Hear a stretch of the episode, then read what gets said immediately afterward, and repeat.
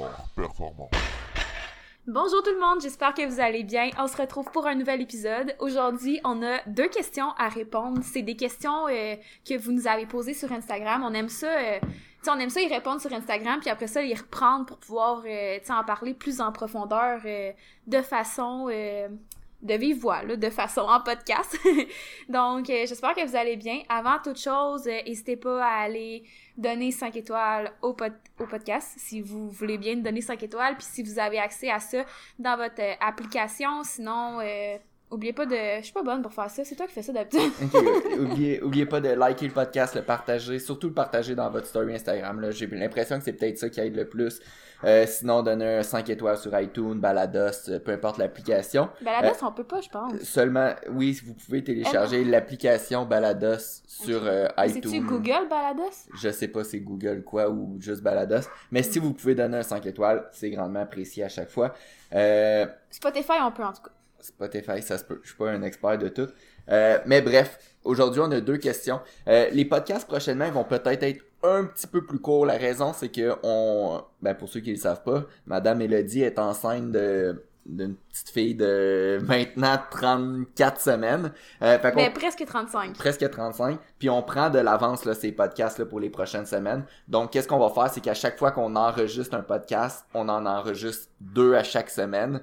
Euh, ce qui fait en sorte que le podcast va continuer euh, les premières semaines que notre petite fille Charlotte va naître. Donc, euh, c'est pour ça que on essaie de raccourcir peut-être les podcasts pour que là, on en, enregistre, on en enregistre deux aujourd'hui pour pas que ça on ait deux heures de podcast à faire aujourd'hui. Fait qu'on essaie de faire peut-être vingt minutes le podcast.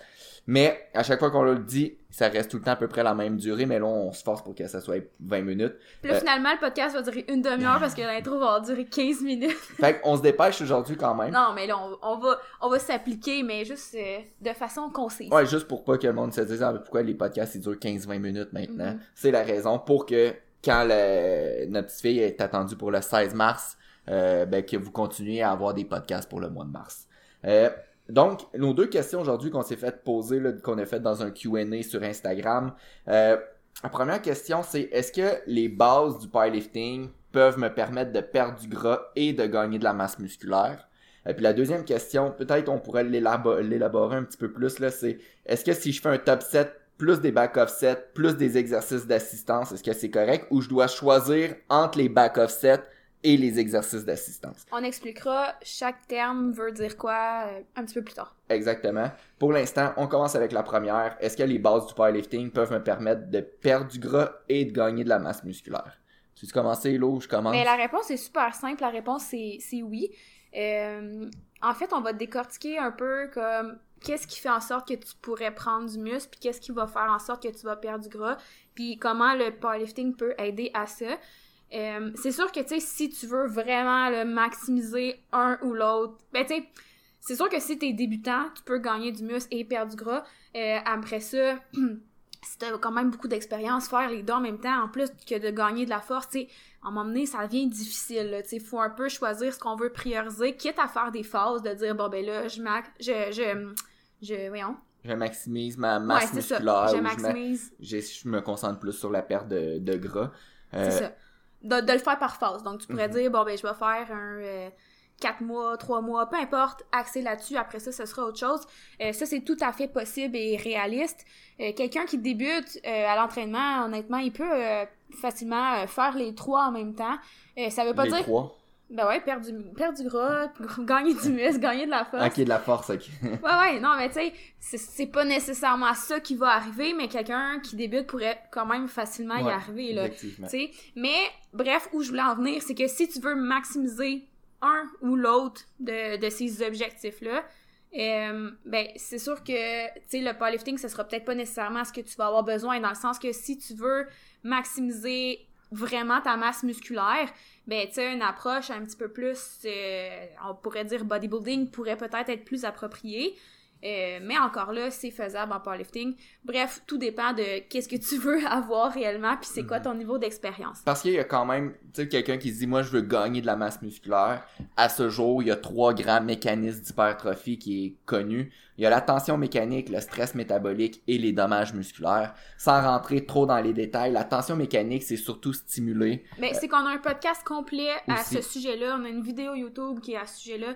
Mm-hmm. Donc, n'hésitez pas à aller vous euh, référer au précédent podcast et à notre vidéo YouTube. On en a parlé aussi sur euh, Instagram. Donc, euh, c'est sûr que vous n'allez pas manquer l'info. Là, si vous voulez savoir plus en détail qu'est-ce que chaque paramètre euh, signifie. Mm-hmm. Rapidement, la tension mécanique, c'est souvent, euh, c'est un stimulus qui va être créé quand on lève des charges relativement lourdes. Le stress métabolique, c'est, va, ça va être stimulé plus quand on a un, une certaine pompe musculaire. Fait que quand on fait des plus hautes répétitions, euh, par exemple des séries de quinze vingt répétitions, puis là on sent qu'on a une bonne pompe, euh, ça va être ce stimulus-là. Puis finalement, le dernier stimulus qui est probablement le moins important, c'est les dommages musculaires. Fait que c'est quand on vient créer des micro-lésions au niveau des muscles. Souvent, c'est caractérisé le lendemain par euh, des courbatures.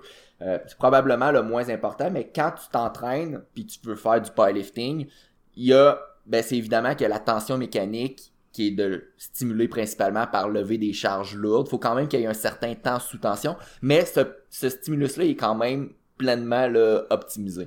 Euh, c'est rare aussi que, quand on va faire un programme de powerlifting, que tous tes exercices, toutes tes séries dans ta semaine, ça va être juste des une répétition. Donc, oui, des fois, tu peux avoir des une répétition comme ton top set, on pourrait en parler justement dans l'autre question, mais souvent, quand tu vas faire des back-off ou même quand tu vas faire des exercices d'accessoires, euh, on va venir chercher plus de répétitions, puis même...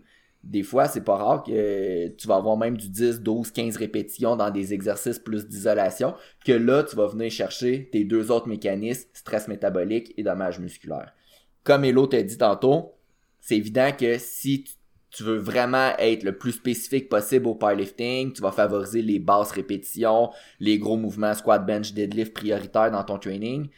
C'est peut-être pas optimal, dans le sens que tu vas pas venir autant chercher le stress métabolique, dommages musculaires, euh, puis tout le volume d'entraînement qu'un bodybuilder aurait, mais ça n'empêche pas que euh, tu, pour répondre à la question, tu peux perdre du gras puis gagner de la, de la masse musculaire.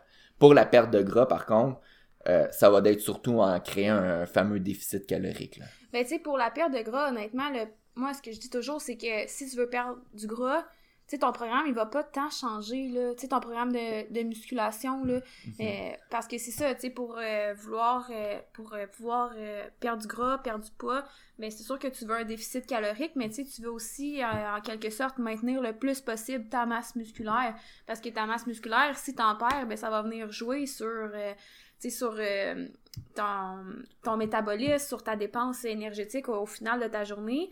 Fait que, tu sais, si tu perds du muscle, ben ça va nuire un peu à ton processus d'essayer d'être en déficit calorique. Donc, tu sais, si tu veux perdre du gras, l'idéal, c'est de maintenir le plus possible ta masse musculaire. Bref, souvent, l'entraînement va rester le même. Tu sais, parce que souvent, les gens vont dire « Ah, je vais perdre du poids, fait que je vais me rajouter full de cardio ou je vais me rajouter full de reps pour, euh, tu sais, sentir que je dépense plus de, de calories. » Mais tu sais, au final, c'est pas vraiment à l'entraînement que tu veux, comme, augmenter ton déficit calorique. En fait, moi, perso, c'est pas ça que genre, je recherche. C'est sûr que tu sais, rajouter un peu de cardio à la fin, peut-être, OK, mais dans Même le sens que, que... dans certains cas, ça peut être contre-productif. Oui, c'est ça. Mais tu sais, dans le sens que l'essentiel du programme va rester vraiment similaire. Euh, souvent, on va aller jouer un petit peu plus euh, au niveau, par exemple, de l'alimentation ou, euh, tu sais, de la dépense énergétique dans les autres sphères de ta journée. Exemple, euh, augmenter ton nombre de pas, par exemple, pour euh, mm-hmm. augmenter ta dépense énergétique de cette façon-là sans que ça nuise à tes entraînements. Euh, donc, euh, ouais, voilà, je pense que ça fait le tour de la question. Donc, oui, c'est tout à fait possible de soit euh, perdre du gras en faisant du powerlifting ou de gagner du muscle en faisant du powerlifting. Euh, pour certaines personnes, ça va être euh, les trois, comme j'ai dit tantôt, en incluant gagner de la force. Euh, mais encore là, tu sais, euh, faut faire attention parce que si tu veux comme tout faire en même temps, souvent ça fait en sorte que les choses sont peut-être un petit peu moins productives. Tu sais, c'est comme dans n'importe quoi. Tu sais, si tu vas être bon dans tout, mais... T'sais, oui, tu peux devenir un peu bon dans tout, mais tu seras pas comme excellent bien souvent dans une affaire mm-hmm. parce que, tu sais, à un moment donné, on a comme une limite d'énergie à donner. Exact. De... C'est certain que si tu veux maximiser ta force, le mieux, ça va être d'être en surplus calorique puis de focusser principalement sur le powerlifting. Si tu veux d'être, si tu veux maximiser ta prise de masse musculaire, le meilleur des mondes, ça serait d'être en surplus calorique, puis de favoriser peut-être plus un style de bodybuilding. Puis si tu veux d'être en perte de poids, ben tu peux favoriser peut-être probablement un ou l'autre, mais là, il va falloir que tu sois en déficit calorique principalement. Puis là, c'est joue. là que ça peut être plus difficile de mmh. gagner de la masse musculaire ou de gagner en force. Parfait. Euh, la deuxième question qui est, est-ce que euh, je peux faire un top set plus des back-off plus des assistances ou je dois choisir entre mes back-off sets puis mon assistance? Donc, pour résumer, là, d'abord, un top set, c'est quoi? C'est comme... Euh... C'est comme une première série, là. C'est comme la série qui débute ton entraînement, qui va généralement être à une intensité plus élevée que ce qu'on appelle les back-off sets, euh, qui là sont des séries où généralement on va aller chercher plus de répétitions ou le, peut-être le même nombre de répétitions là, que, que le top set, mais souvent ça va être un petit peu plus de répétitions, euh, plus de séries aussi. Donc le top set, généralement, c'est comme ça le dit, là, c'est comme euh, le top, fait que c'est une série. Puis après ça, les back-off sets, tu peux avoir deux, trois, quatre, six back-off sets si tu veux. Euh, donc, le but, c'est ça, ça va être souvent d'aller chercher un petit peu plus euh, de volume au niveau de ces séries-là avec une charge plus basse que le top set. Donc, euh, ça, c'est une méthode qu'on utilise beaucoup là, parce qu'on aime beaucoup le fait que le top set vient chercher une certaine euh, intensité, vient chercher une certaine spécificité aussi. Euh, moi, j'adore cette méthode, on en a parlé souvent. Euh, puis, dans le fond... Euh, Pour ce qui est des assistances, c'est tous les mouvements suite à suite à ça. Donc, euh, par exemple, ça pourrait inclure euh, les variantes de squat, bench, deadlift, mais aussi tous les accessoires, comme par exemple du leg press, euh, du dumbbell shoulder press, euh, lat pull down, peu importe. Donc, des mouvements d'accessoires euh, qui vont parfois être en isolation, par exemple. Donc, euh, la réponse à ça, c'est que, ben, en fait, nous, là, la plupart du temps... Mais avant, je peux peut-être comme donner un exemple, là, juste ouais, pour ouais, que... Vas-y. Mais si on prend, par exemple, là, puis j'ai exactement ça dans mon programme en ce moment, là... Ben, souvent, les top sets, back-off sets, ça va être réservé aux levées de compétition ou à leurs variantes. Ça pourrait mm-hmm. être aussi sur les variantes, là, qu'on utilise cette méthode-là.